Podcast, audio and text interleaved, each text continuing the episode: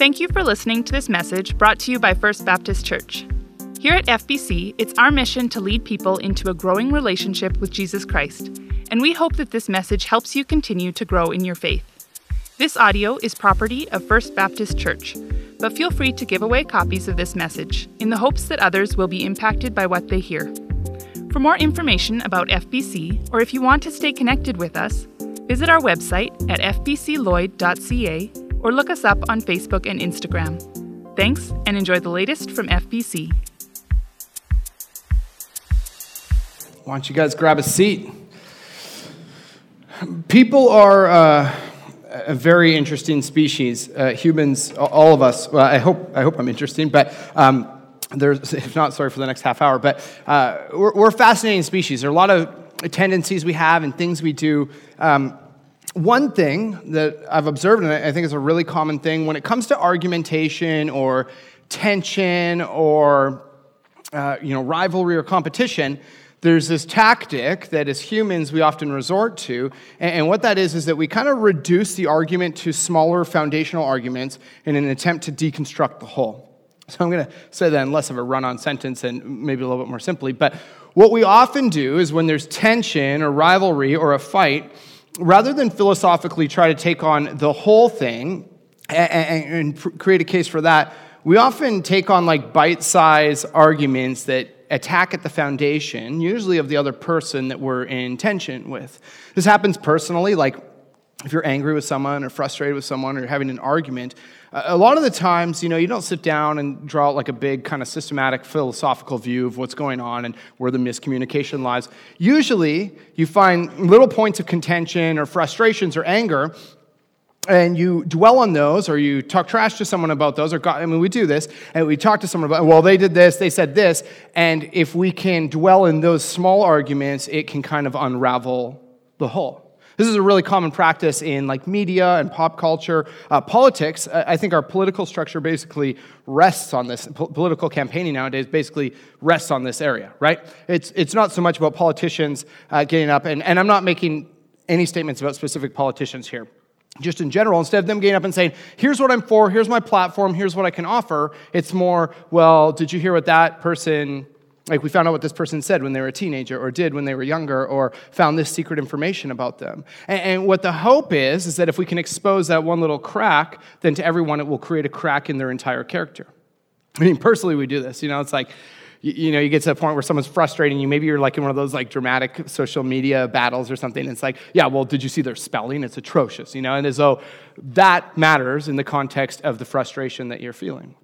Um, and I don't, I don't think it's probably the most particularly tactic, uh, helpful tactic that we use, um, but I think it's age old. It's been around for a long time. And what we're going to be looking at, we're going to be working through Mark 2 18 to 3 6, covers some ground. Three interactions that Jesus has with some of his opponents. And this is basically their strategy. Thousands of years ago, same thing.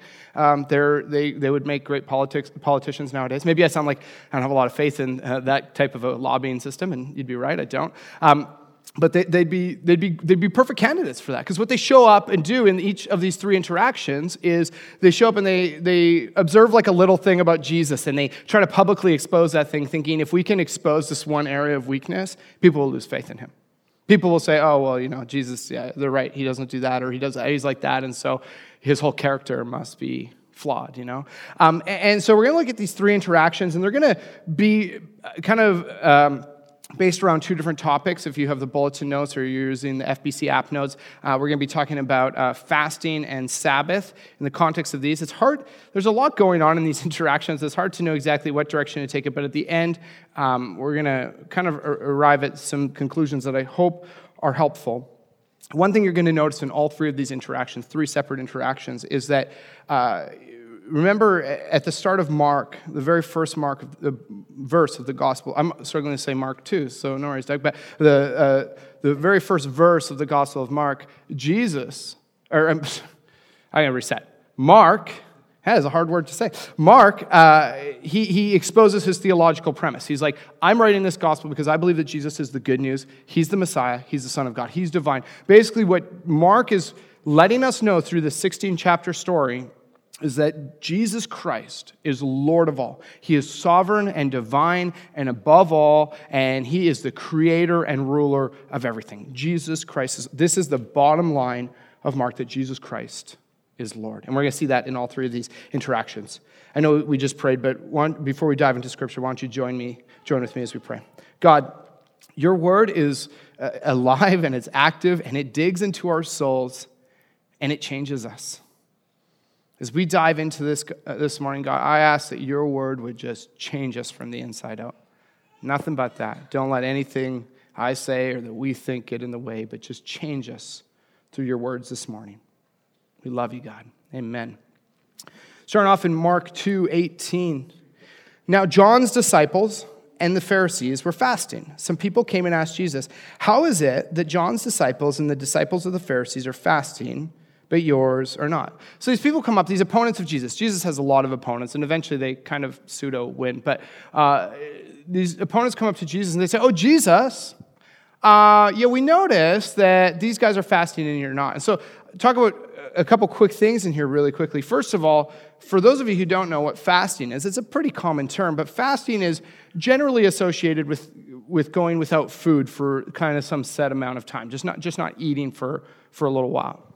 Um, you can fast from other things. Like, I mean, people fast from stuff that isn't food. It's, it's just taking a time when you go without something that's inherently good. You can't fast from something that's inherently bad. That's just called not sinning. You can't be like, hey, I'm fasting from murder for a little while right now. Like, I've been doing that for 34 years. It hasn't really, I don't know if it's got me too much credit in God's books, but uh, it, it, it's something that's like inherently good or, or it's, not, it's not a bad thing. It's not just not sinning. It's kind of taking a break from that.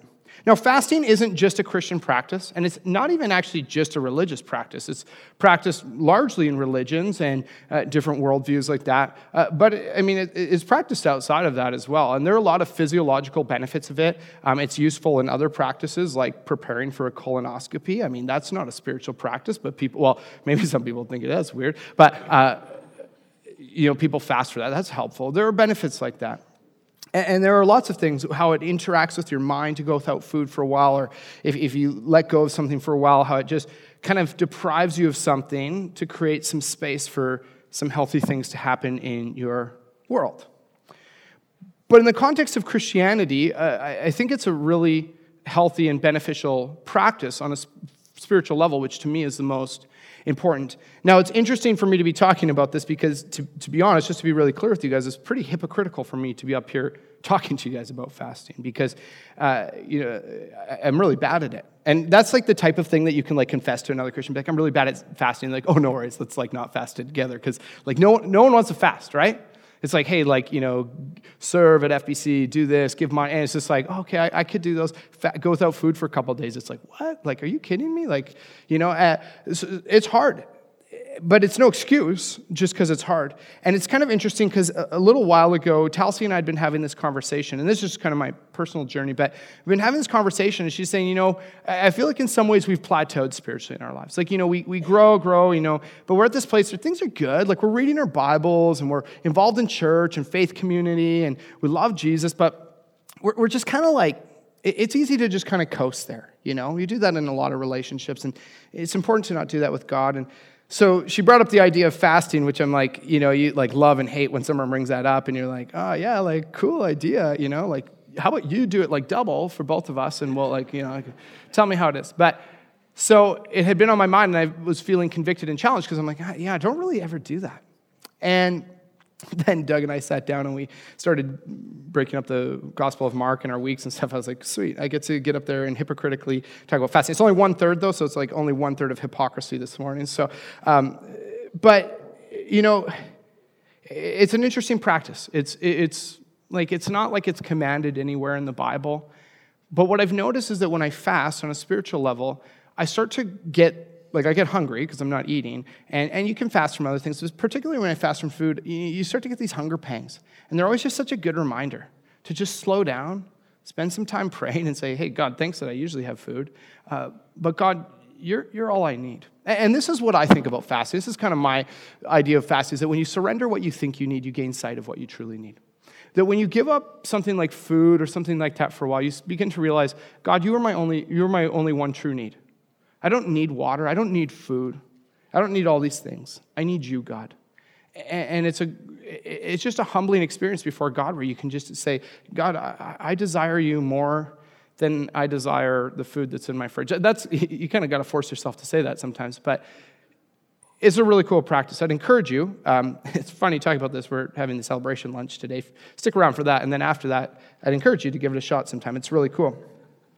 So Jesus' opponents show up and they say, hey, these other guys are fasting. So who are they talking about? John's disciples. So John the Baptist, he's in prison now. We caught that in chapter one. He's saying they're fasting. Now, this is an interesting thing, and this is going to kind of come up later. The opponents of Jesus are probably not John the Baptist fans, like kind of same camp. So, uh, you know, Jesus, these guys are like using their own enemies as an example against their enemy. And this is a tactic that they'll do kind of again later. And, you know, they say, well, these guys are fasting. The Pharisees, we'll talk about the Pharisees in a few minutes. The Pharisees probably fasted twice a week. I mean, we often read the word Pharisees in the Bible and we're like, oh, what a bunch of losers. They probably fasted twice. These guys, yeah, there were some bad things about them, but I mean, these props to these guys. Twice a week? Like, man, you know, it's easy for me to judge someone when I read, but like, it's pretty intense. But as they come and they say, Hey, Jesus, these guys are doing this. What's wrong with your disciples? And this is where Jesus goes. Jesus answered, How can the guests of the bridegroom fast while he is with them? They cannot, so long as they have him with them. But the time will come when the bridegroom will be taken from them, and on that day they will fast. So there's a lot going on here, and I, we have to cover some ground. But uh, so Jesus is saying, He's saying, Hey, you guys, the bridegroom is with the people right now. And so, for those of you who don't know, bridegroom really just means groom. I don't actually know why sometimes they say bridegroom or groom, but it means the husband in the marriage relationship. This would be common language to uh, first century Jews who are hearing this basically they would understand in the Old Testament that the context of God and his people and their relationship was that of a marital relationship. There's this commitment and this unending love and faithfulness in that. In fact, if you read the Old Testament, what you hear a lot of times is when the people are being unfaithful, God says, You're being adulterous against me. You're cheating on me. You're prostituting yourselves out to, to sinful practices and to false gods. You're, you're, you're busting up our marriage. This isn't working for me. So when Jesus says the bridegroom is come, he's not just saying, hey, you know, like, sweet dude, he's saying, God has arrived among his people. Like, talk about something that his opponents are going to be inflamed about. Like, forget the fasting thing. He just said, I'm God. So he's saying, you know, right now there's this wedding going on it makes sense that John the Baptist's disciples are fasting because what was John's message in chapter 1? John's message was you guys need to repent. You're sinful, you're evil, you're struggling with it, it's not a fun message. It's not like, "Hey, you guys are sinful." It's like, you know, pop open like, you know, some food and some drinks and like, "Let's party." That's a great message. You know, this is a sombering message. And when you read Old Testament scripture, a lot of the times fasting is a response to a sombering message. Nehemiah in chapter 1, he hears that his, his homeland in Jerusalem is in ruins and the people are struggling there. So he fasts, he divests himself of, uh, himself of food, he weakens himself before God and bows down and says, God, like I, I'm emptying myself. I am in this somber realization. I'm in anguish. And I think that's, you know, it makes so much sense. John comes, he's like, we're sinful. We need to be aware of our struggle as, hum- as humans with sin. Our humanity drags us into evil and selfishness. And so they fast. But Jesus says, you guys, now the good news has come. The bridegroom is the Messiah, the Savior is here.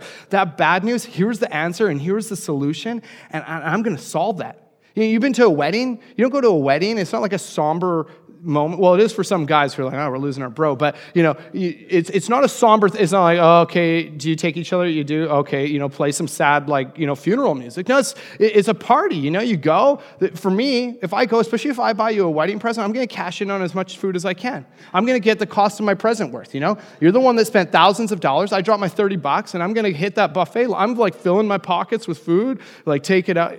Just me? Okay. Uh, so, no, I'm not the homeless guy at the wedding. I'm just that guy, I guess. But, you know, it's a party. And Jesus is saying, you, you know, right now is this wedding feast. Dig in and enjoy that the bridegroom is dwelling amongst his people that he loves. He says there's going to come a time when the bridegroom will be taken from them. He starts to predict his death.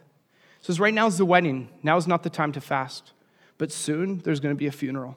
And that's going to be the time for you to have a somber realization of your desperate need for a Savior. It's a big statement by Jesus. We, we got to move on. I spend the whole morning there, but Jesus continues on. He says, No one sews a patch of unshrunk cloth on an old garment.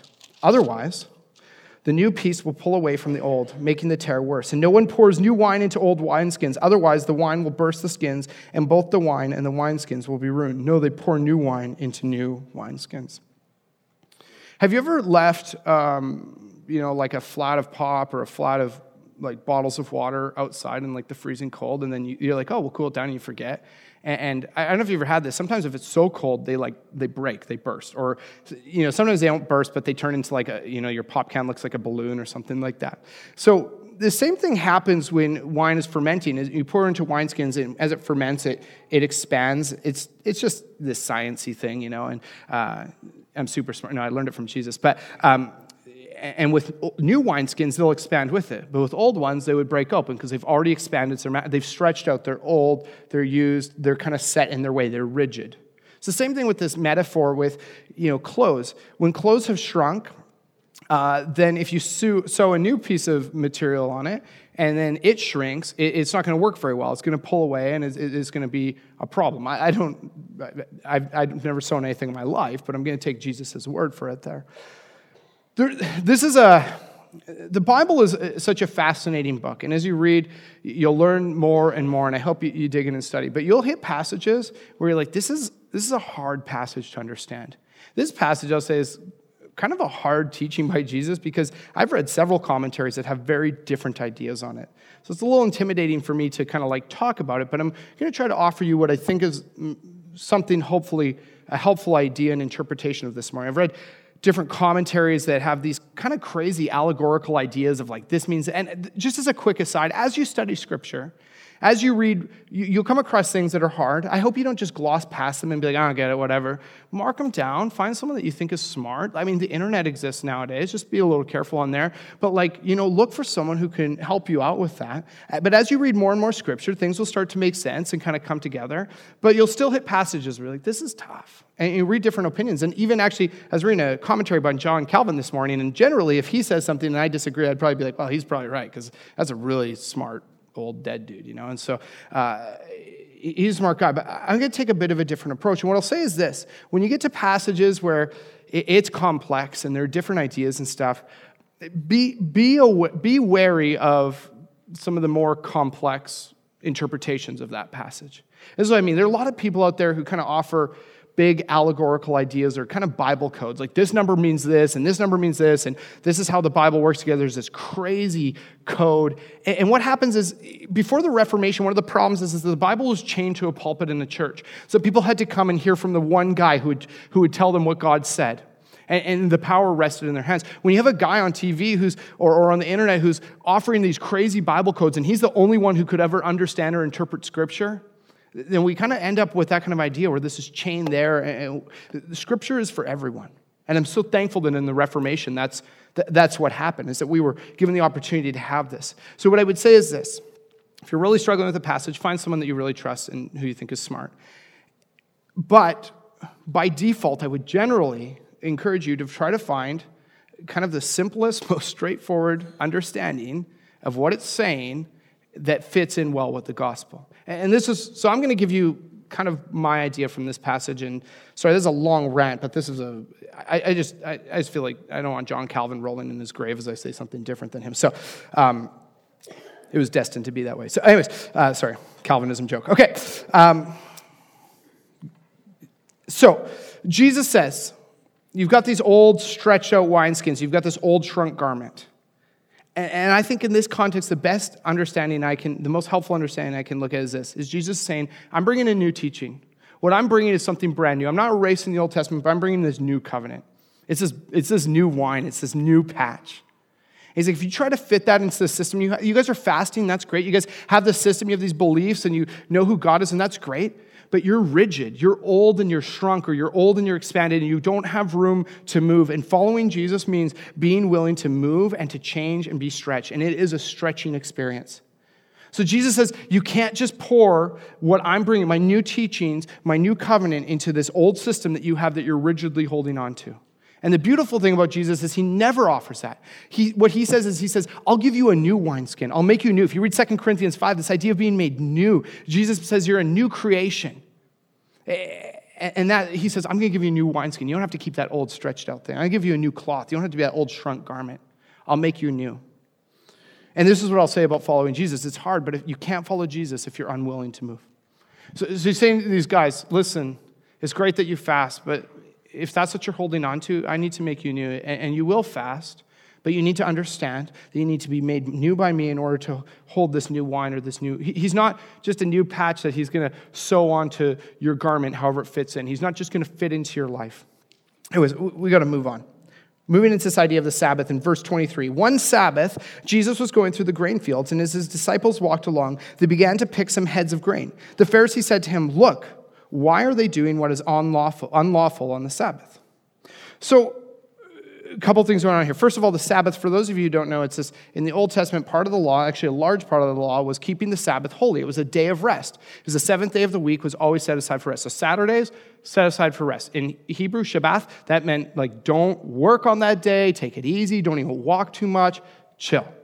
Just take a break. And we're, we're going to come back to that idea a little bit more. So what happens is these guys named the, the Pharisees, they show up, and they're one of Jesus' great, greatest opponents in, in the text, is this people group called the Pharisees. They show up and they say, hey, Jesus, I noticed that your disciples are doing work. They're like reaping food. And this is kind of dicey territory because really, if you study Old Testament law, you know, the idea was that you weren't supposed to like go out and like harvest and farm, like, but they're just picking a couple. So, you know, it's dicey territory, and Jesus really could take them like head on there. He could say, well, are they really? And he could argue there. But Jesus isn't petty. So Jesus doesn't stoop to their level and just argue the semantics.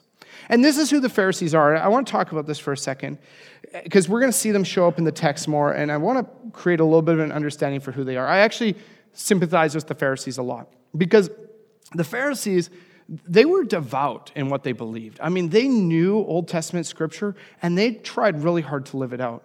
A lot of times, the way I've heard it be termed is that the Pharisees' problem is that they were just religious people, that they practiced religion. That's, that's often what I've heard people say in the church. And I, I might step on some toes here, but I, I want to challenge that idea a little bit because I don't know if that's the most helpful direction for us to head with this. Because often I've heard people say, well, Christianity isn't a religion, it's a relationship. And I'm, I'm going to push inside a little bit, and hopefully that, that's okay. The, the, the problem with the Pharisees isn't that they were religious. What religion means is it's a set of beliefs about the cause and nature of the universe. Basically, it's an understanding of who God is and how He's made the universe work. That's what religion is. That, that's not a bad thing. That, the Christianity is, in fact, a religion. In fact, you can read in Scripture where religion is used in a positive way to describe, uh, describe Christianity. It, it's not religion and relationship aren't like opposed to each other. The, the truth of this religious idea that God created the universe and wants to have a relationship with us, that all works together. Th- those are both true. I think it's easy for us to say, well, I'm not religious, and the Pharisees were religious, and, and that's their problem. I actually think the Pharisees' problem is a lot more relatable to our context than we often give it credit for. The Pharisees' problem is that they were arrogant and they were self righteous. They had taken principles from Scripture and use them to their own end to appear good and to make themselves feel good about themselves.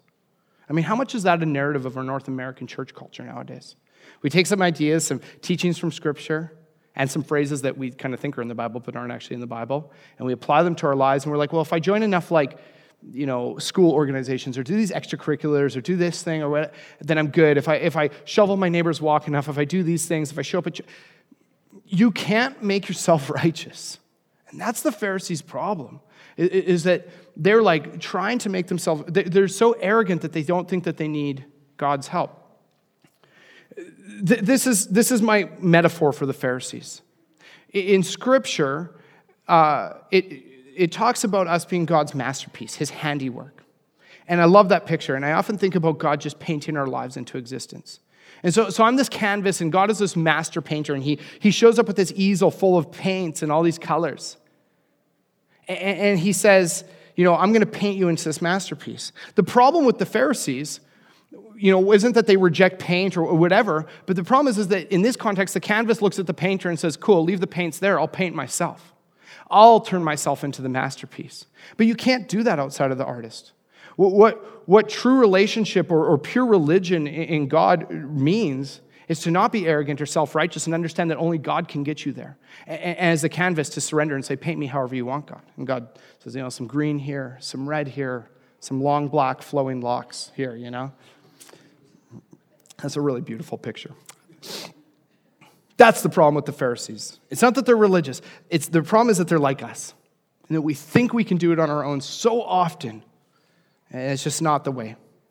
So they say, Hey, Jesus, by the way, we notice that your disciples are doing this thing that's kind of not that good. So they're trying to break in. Jesus doesn't go on their level, and this is a brilliant response. He answered, Have you never read what David did when he and his companions were hungry and in need? I want to stop there. Jesus saying, Have you never read to the Pharisees? All the Pharisees did was studied scripture and memorized it. They probably knew scripture better than Jesus' disciples. Jesus saying, Have you never read isn't an honest question. This is Jesus saying, You guys are really dumb, and I'm about to show you how. It's actually like a really savage moment by Jesus here. I don't think I'm overstating that. In the days of Abiathar, the high priest, he entered the house of God and ate the consecrated bread which is lawful only for the priest to eat, and he also gave some to his companions.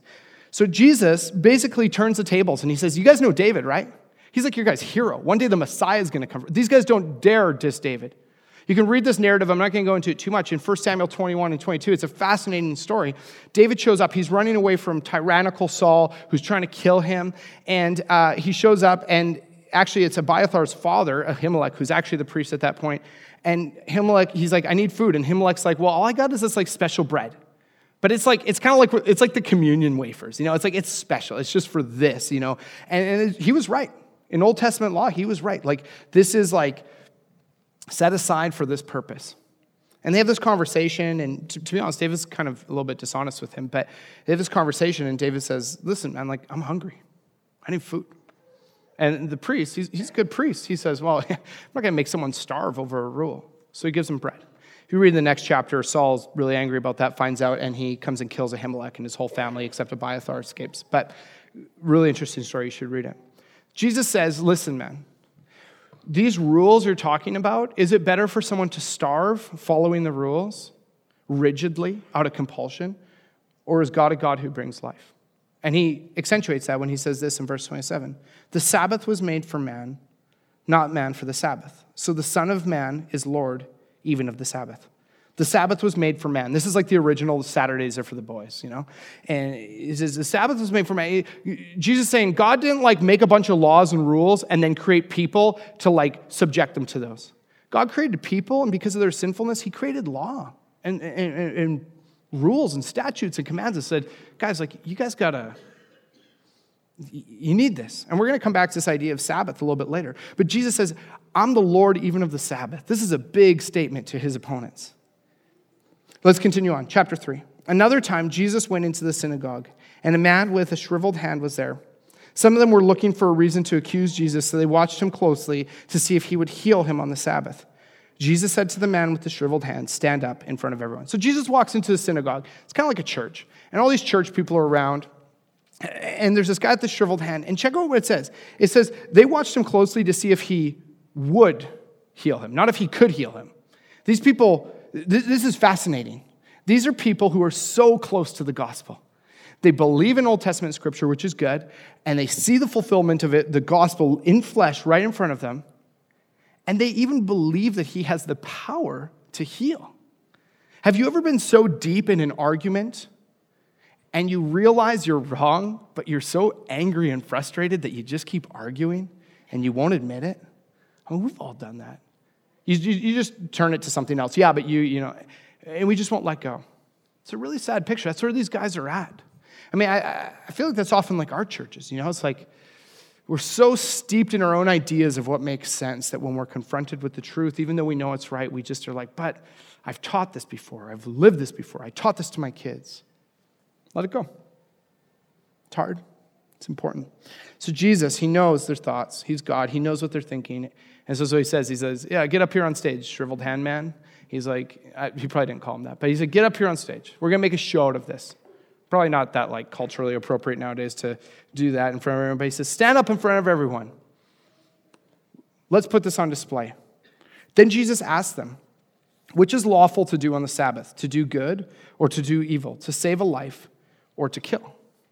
But they remained silent. See, they put Jesus in this kind of like catch 22 situation. They're watching Jesus in two options either he heals the guy or he doesn't. If he doesn't heal the guy, then they're like, well, either Jesus couldn't heal him or Jesus chose to leave a guy with his shriveled hand. Brutal Jesus. This is not a Messiah. Or else Jesus does heal him, and they can say, well, he did work on the Sabbath, which is an interesting thing because in the Old Testament law, just be clear, there's no rule about not doing miraculous healings on the Sabbath, you know? Just wasn't part of their law, probably didn't seem necessary at that time. And so they're watching him, and Jesus flips that catch 22 right back on them. He's like, well, you know, God's law, God's a good God, so on the Sabbath, is it better to do good or to do evil? And they know that they can't answer that. So they remain silent. Jesus is pretty good at winning arguments. It's interesting, though, because I feel like we still argue with him, anyways. He looked around at them in anger and deeply distressed at their stubborn hearts, said to the man, Stretch out your hand. He stretched it out, and his hand was completely restored.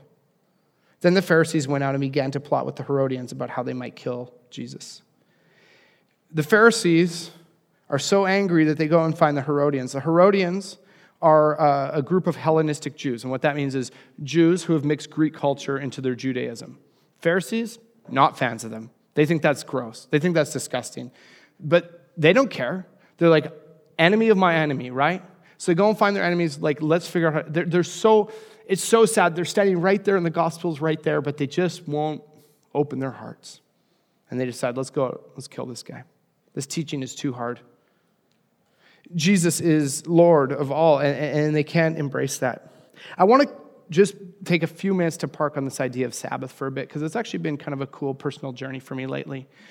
I think what's happened a lot in churches and, and some of it is because we're such a biblically illiterate uh, generation. But I think a lot of what's happened is that we've often had this divide where there's the Old Testament and the New Testament. We've, we've come to believe that the Old Testament kind of doesn't apply anymore, and it's this different system. It's kind of a different God. And the New Testament, here comes like this nice Jesus who changes things. And we read Old Testament law and we're like, man, it's just brutal. Like, God is this capricious God who just wants to prevent his creation, his kids, from like enjoying and embracing life. And I'm really sorry if you've ever been taught that kind of mentality, or I'm sorry that if you've been led, I'm sorry if you've been led into that kind of mentality if you've arrived there. Because I, I think that's a really unfortunate understanding of who God is. The Bible is this biography of God's character. It's his character on display, whether that's through his law in the Old Testament or through the teachings of Jesus in the New Testament.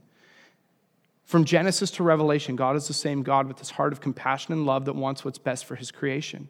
But we so often think, well, God's law says don't do this and don't do this and prevents us from doing this and give this up. And we look at it in a really negative, kind of limiting way. So here's kind of an example, I think, of how we, we look at it. A lot of times we're like, well, you shouldn't like say these words, you shouldn't say mean things, or you shouldn't gossip.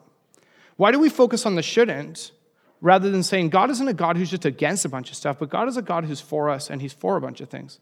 So saying we shouldn't gossip, we shouldn't say these mean things. Say we should use our words to bring life, to encourage, and to offer love. Even like we shouldn't hurt people, we shouldn't murder. That's right. But why don't we just say we should love people and we should bless people and we should give to people and we should encourage people? I, I think on one side is this understanding that we've arrived at of Jesus's, that, that it gets in the way of our life and it's like limiting to us. And I, I just think that's a really unfortunate view.